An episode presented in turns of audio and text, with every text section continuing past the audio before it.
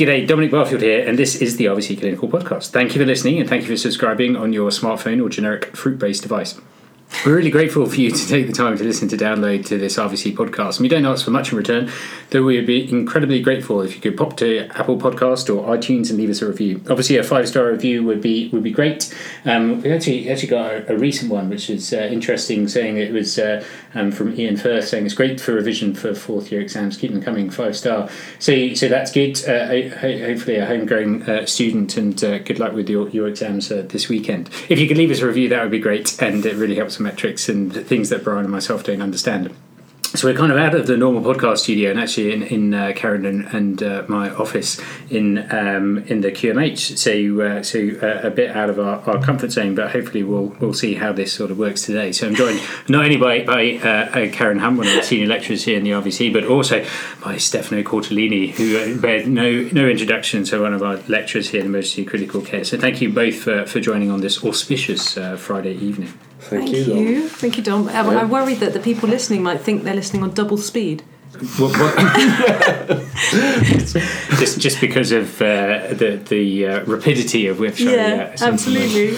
But, but they, they, I was listening to um, a TED talk, and it said that uh, although we we can we can speak at around sort of 250 words a minute, we can actually understand around closer to 500 words a minute. Wow! So how much so, do we retain at 500? Well, exactly. But also it talks about like what we were what we would be thinking about outside of that um, mm. outside of that time too when you're when you're talking to someone you're think you're not only listening but you're probably thinking about what you're going to say next and things mm. like that. And anyway dinner. it's not really.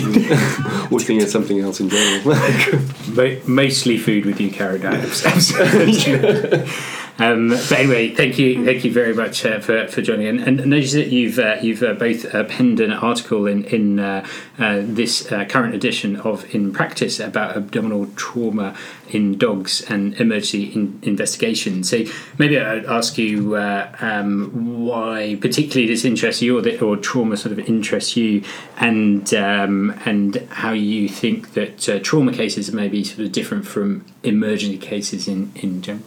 Okay. Do you want to go mm-hmm. first, or yeah, sure. I mean, the, the, the trauma cases are one of the more um, exciting ones, aren't they? And we here at the obviously we've got the trauma center, so we, we do actually see quite a high caseload uh, of trauma. Um, and the reason we went into the trauma um, sort of perspective is that actually these cases can appear completely healthy and maybe have um, hemorrhages going on. Uh, so what we see is only the outside, and uh, um, there are often uh, internal organ damages. So like not only a full clinical invest- um, examination, but also selected and targeted investigations need to be done to rule out any internal organ damages. So to me, this is the a little bit the the fascinating thing of uh, trauma and what's happening inside the, the, the, the patient, really. Yeah, the sort of, and I think that's in, what's interesting there, Stefano, is the idea of the blunt versus penetrating trauma. Mm. And that was something we really tried to talk about a bit, partly this article and the other exciting article that's to follow, but the concept of the difference between the two, because as you say, there's this there's this idea that we have patients which are traumatized, which may show nothing on the outside, penetrating much more obvious. It's hmm. much more obvious there's something going on. But blunt trauma, you may see nothing, and as you say, you've got quite a bit going on inside. And I think for us, the thing I really find fascinating about it as well is the concept of veterinary trauma care versus human trauma care, because I think there's a lot of investigation in the human world about trauma care, and people can get quite excited about that and try and translate it into veterinary medicine. And I'm really interested into what we can take from them, what's applicable mm. to us, and what isn't applicable to us. And so that's again where the penetrating versus blunt trauma comes in quite a lot because to some degree our trauma population is different to human human medicine. So there is there are similarities. Road traffic accidents definitely similarities, but the penetrating trauma, you know, the concept of the knife knife wounds and gunshot wounds, which luckily we barely see in our patient population, obviously are much more common in human medicine, and the concept of how we manage them, I think, and investigate them is, is quite different. So I do I do find it interesting that that that aspect as well. And as you mentioned, the idea that we're now a trauma centre we're the only one in Europe, the level one, only level one trauma centre in Europe. I think we are the RVC, so that's really something to be proud of. Um, and what that means is we've got that status because of the facilities we have and the staff we have, but also it means we'll be contributing towards the data that's available for all vets in the world to use. And once we've got that data, that's being collected from loads of different trauma centres. It's an uh, initiative organised by um, VECCS, the Veterinary Emergency and Critical Care Society. And once we've got that information, we'll be able to be a bit more um, informed about what we should be doing. I think it's going to be really exciting as more and more data comes out. Yeah, that, that is, I, I, suppose the uh, you, you, touched on that the the VECCS uh, initiative with um, uh, Claire Sharp and Kelly Hall uh, mm. organising the, the, the, the, trauma centres, and I suppose that was um, put out to, so can a vet sort of work together in, in a group uh, a group way to uh, capture sort of cases in, yeah. in, in so so we can actually sort of have a look at um, animals as a model of trauma from for people perspective as well. So can yeah. we can we learn, um, but we need to know a little bit about the traumas that we that we that we see. So so uh, with with regards to the blunt and penetrating trauma, as you, as you said, Karen. So what what as far as percentage, um, I, would imagine that we'd see more uh, blunt trauma than than and than penetrating trauma. Certainly, we do as a hospital, and actually, again, this is coming back to that data collection. I've worked in referral and first opinion practice, and by far the majority that I've seen have been blunt trauma and people thinking, you know, we're thinking majority here, road traffic accidents, I guess. But actually, we do see, particularly in cats, a fair amount of penetrating trauma in the sense of bite injuries. Um, and so, bite cats and, and little dogs will see will see quite a bit of that as well. In terms of gunshots and knife wounds, occasionally, and again, probably thinking cats and pellet gun injuries we see sometimes, but um, they're rare in for in practices that I've been in. Not so much, I think, in North America. I think they can see a bit more. I think it's a bit, yeah. Maybe if it's urban, it's more likely to be possible. Well, not more likely to be penetrating, but maybe they have a higher incidence of that. Hmm. Yeah. To speak about you know the, the, the way that we'd have a look at these sort of patients, and there'd be probably no no difference really to compared to a, an emergency patient that, that we that we see and indoctrinate our, our students and everybody we, we come to meet in, in mm. lectures, whether it's uh, in Italy or from the BSAVA or, or, or where, wherever we're, we're, you know kindly invited to speak.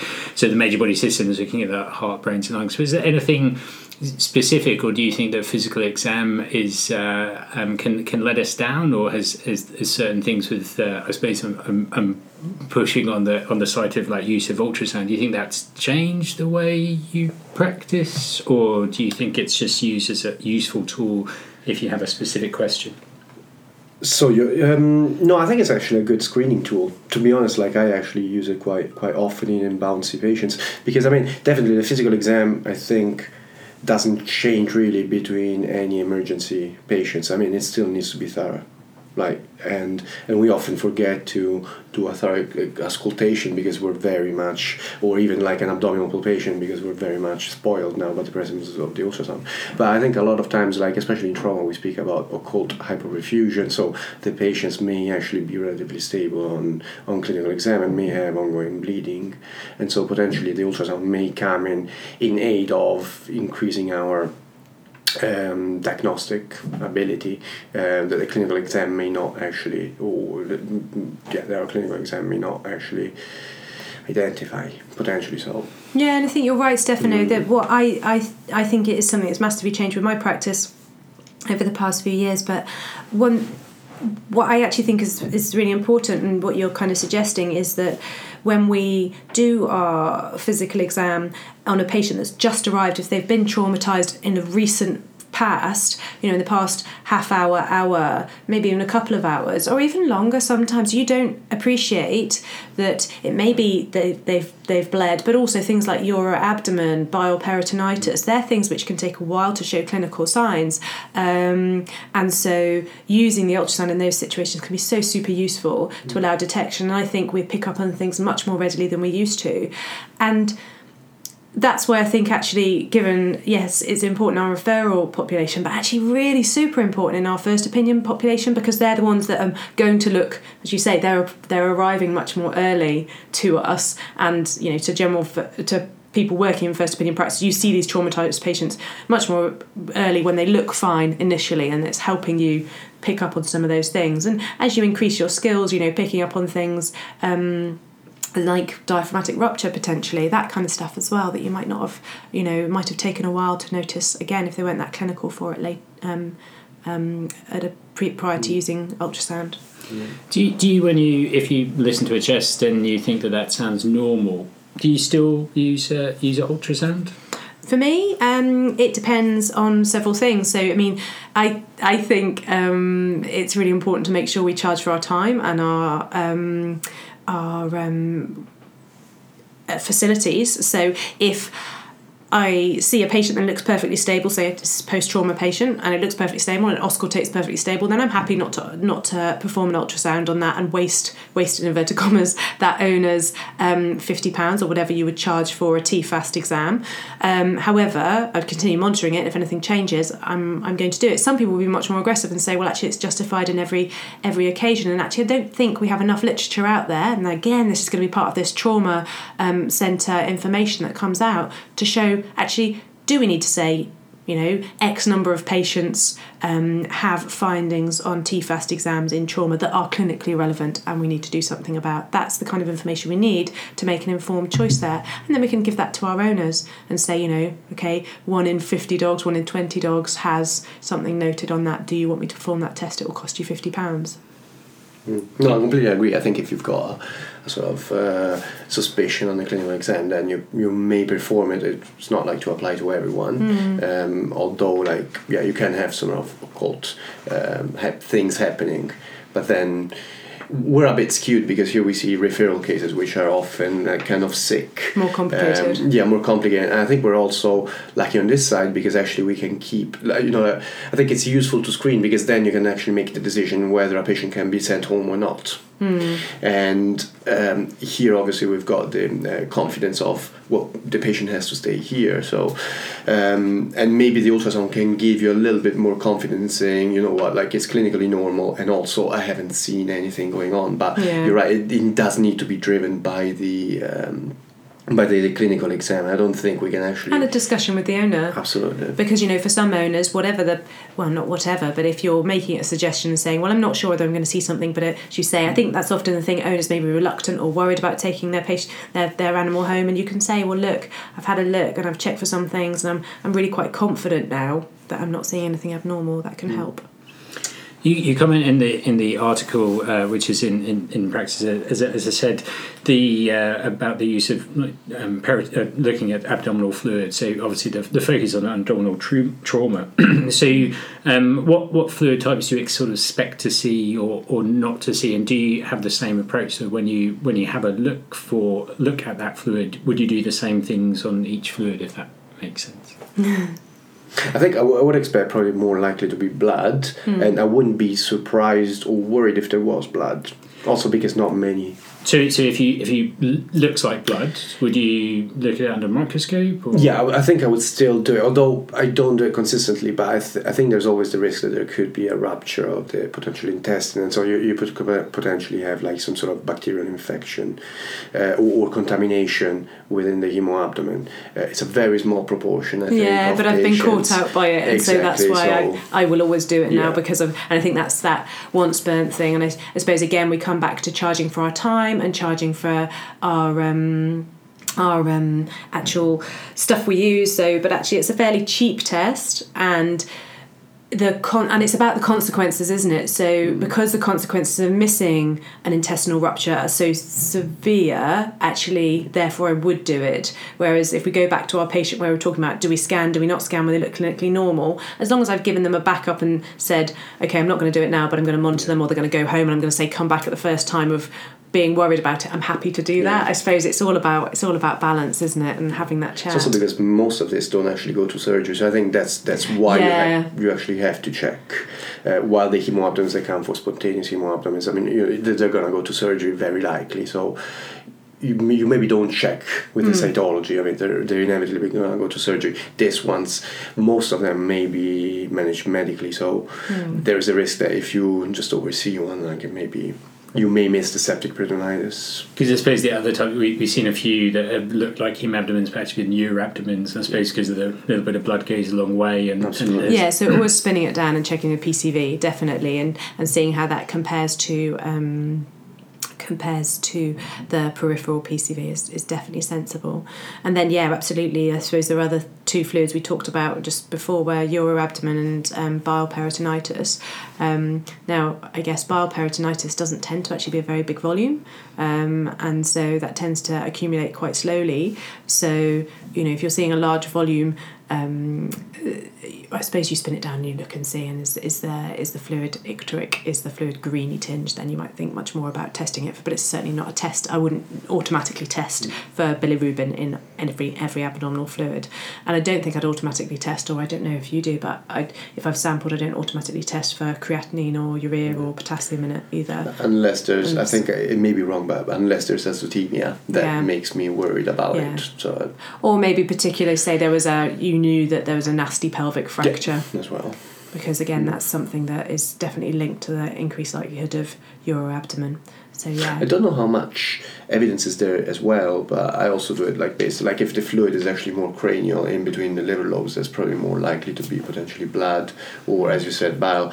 While if it's more near the bladder, potentially you could have um, a more a higher risk uh, of of uroabdomen. Again, I don't know how much evidence based is there because I don't think anyone has looked at the type Not of fluid based of. on the localization of the of the fluid within the abdomen. But probably right. If it's a small volume of fluid, then, then maybe that, that is more indicative of of, uh, of a, a, a local Yeah. leak around there. And I suppose like bile peritonitis as well. In terms of we've definitely seen some um, GI uh, um, ruptures that have caused bile peritonitis rather than actually a biliary tract uh, biliary tract tissue as well. I suppose I suppose it's all sorts, isn't it? But Yeah. uh, but the predominant factor is like with any with any emergency patient, I suppose like keep the um, keep the patient as cardiovascularly stable and control what you can control in the in the in, in, in the in the first place. As far as um, the mentioned in the article about diagnostic peritoneal lavage, like is that something that you you do often? Do you think? Um, Obviously, I no, work I've with done it. yeah, so I've, I've done it very rarely, and it's always in cases that were uh, actually septic, like uh, suspected septic peritonitis, not necessarily trauma cases. And I literally, I've done it tw- twice on patients where I didn't want to give time for the fluid to build and then do it. Um, yeah no I same know I mean you- I, I think we're spoilt by having a fairly decent ultrasound machine and uh, most fluid we can probably tap ourselves but if we can't we've got some lovely ultrasonographers we can go and get so it's rare actually we can't access the fluid. But if you don't have a decent ultrasound machine or you're uh, less confident with your skills it can help from that point of view or you can do it blind as well but it can get a bit confusing and in trauma patients um, it's actually rarely indicated because the problem is if you're thinking about things like uroabdomen you're going to dilute everything so it'll be really hard to interpret the results if you're thinking about hemoabdomen it's the same. Bile peritonitis is the same. In fact the only thing it can really help you with is septic peritonitis because every, otherwise you can't tell how much fluid was in there in the first place to work out how diluted it has become. So it has to be for septic peritonitis pretty much. Um, and and as we've already said although that can happen it's not that common in, Yeah. in trauma cases. And the other thing I think there the discussion of this. Diagno- I think the diagnostic peritoneal lavage is certainly a good diagnostic aid and very powerful potentially, but it's potentially something that has been discussed before the advent of the ultrasound and of serial evaluation of the ultrasound. So I think if you just if you've got the suspicion, rather than having to sedate the patient and, and, and inject fluid to get a little sample. Um, you may as well just repeat the ultrasound serially afterwards. I think that may help you in, in avoiding a diagnostic peritoneal lavage. I I don't think, know. I think that's a really good point. Actually, that's that's probably why we're not necessarily trying to be so focused at the time because we can we you know things will develop in time if there if there is some peritonitis developing or uroabdomen etc. Then that that will develop over time. So is not only the use of ultrasound initially to make sure that everything's uh, okay, but it, but also the serial evaluation. So it's, so it's made that kind of more focus on on uh, blunt trauma, but do, do you have a different approach to penetrating trauma of the of the abdomen than you would do with, with blunt trauma at all? Yeah, I mean, I think essentially penetrating trauma is surgical unless you have to be talked out of it. You know, it's um, if you're if you have anything that's penetrated into the abdominal cavity or may have been um, penetrated into the abdominal cavity, it needs to be explored as with the thoracic cavity. So I think you know it's a case of, and this can be difficult sometimes. Bite wounds can be really hard to tell if they've penetrated into the the, the actual gone through the layers because they don't neatly line up, so you can see a hole going in. Often you can just see a, a bit of a mess and some fat sticking out, and you're trying to work out what's what's actually gone on. So generally those patients need either very heavy sedation or um, general anesthesia, clipping, cleaning, flushing, and then explore of that area. And if you're unsure, just following tracks, etc. But if you're unsure whether it's gone into the abdomen, it can be useful if you do an abdominal radiograph, look for a pneumoperitoneum. That can be a nice sign to show that there has been um, penetration, or as I say, just surgical exploration. Now, it's it's hard because I do realise that again, thinking with my first opinion head on, that you have to um, be pragmatic in these situations, and not every owner can afford to do full explore and full exploration of wounds. Um, it can end up costing quite a lot. So in that situation, I think clipping and cleaning the wounds and just having a little poke around and see if you can see any, and if you can't see any um, penetration into the abdomen, saying, "Look, this is where I'm at, but I can't guarantee that there hasn't penetrated." Best case um, best gold standard practice would be to explore some more, do a full general anesthesia and explore more, take radiographs, etc. But you know, if you can't do that, then we'll just have to monitor your your dog cat closely, mm. and you let us know if you're worried. I don't know if you have anything to add to that, Stefano. No, no, absolutely. Because also, like, uh, um, I guess there are several criteria. In, like, I guess, I guess in people they have like more stab injuries. We have more bite wounds that mm. probably require explore, uh, not just because of the pen- penetration, but actually of the pressure itself. So yeah, crush injuries. Um, and, and I guess you know there are several criteria like the, the degree of abdominal pain or, or further imaging findings. I don't think we've got anything in veterinary medicine that says these are the criteria. If you meet them then you have to go to surgery or if you don't you can you can just wait for development. But in certain cases i think it's reasonable to wait as long as as we just are i guess if if if the owners can't afford it and that's the only solution i mean we can just keep on monitoring and see if there's um, if anything evolves, as long as we don't um, just look somewhere else and just like not not um, as long as we don't lose our attention on the patient. Yeah, yeah. You know, I mean, it's gonna. It's like I say, talking to that owner, saying they've got to monitor them closely if they're taking them home, telling them when they have to come back, making yes. sure they realise um, that. Um, that um, their patient, you know, is not necessarily out of the woods. Well, I, I, know, I, know, we're very close to time, sorry for, sorry for that cough, but but thank you um, uh, very much for that. Probably what I'll do is is, uh, is cajole you into uh, into both sort of coming back to talk about my part two of your uh, of your uh, um, Magnus opus. yeah, absolutely. That sounds great fun, Dom. But I probably won't be able to do that before Christmas. So, so I'd like to wish okay. you a happy happy Christmas oh, to, thank to you, Karen Dom. and uh, and Stefano Courtney. Thank you, happy Dom. Christmas as well. Maybe you could thank say you. happy Christmas to all our Italian friends that are listening as well. Assolutamente. Buon Natale a tutti. Oh, wonderful. Who knows what he said? Who knows? he said that you look very beautiful, Karen. I'm sure. I'm sure. well, thank you very much. We'll wrap it up there. So, thanks again for listening, and don't forget to hit that subscribe button on your generic fruit based device, and that way you don't even have to worry about missing a podcast. If you could leave us a five star review, that would be that would be great. and tell your friends. Stop laughing, Karen. And tell your friends or vet friends or any friends. That would be that would be great. We'll place um, some show notes or a link to the to the paper we're talking about um, on the RVC pages. Um, and if you have any comments or suggestions for this podcast, please get in touch. So you can either email at uh, dbarfield at rvc.ac.uk or you can tweet at Dom Barfield. Until next time, bye-bye. Bye. Bye.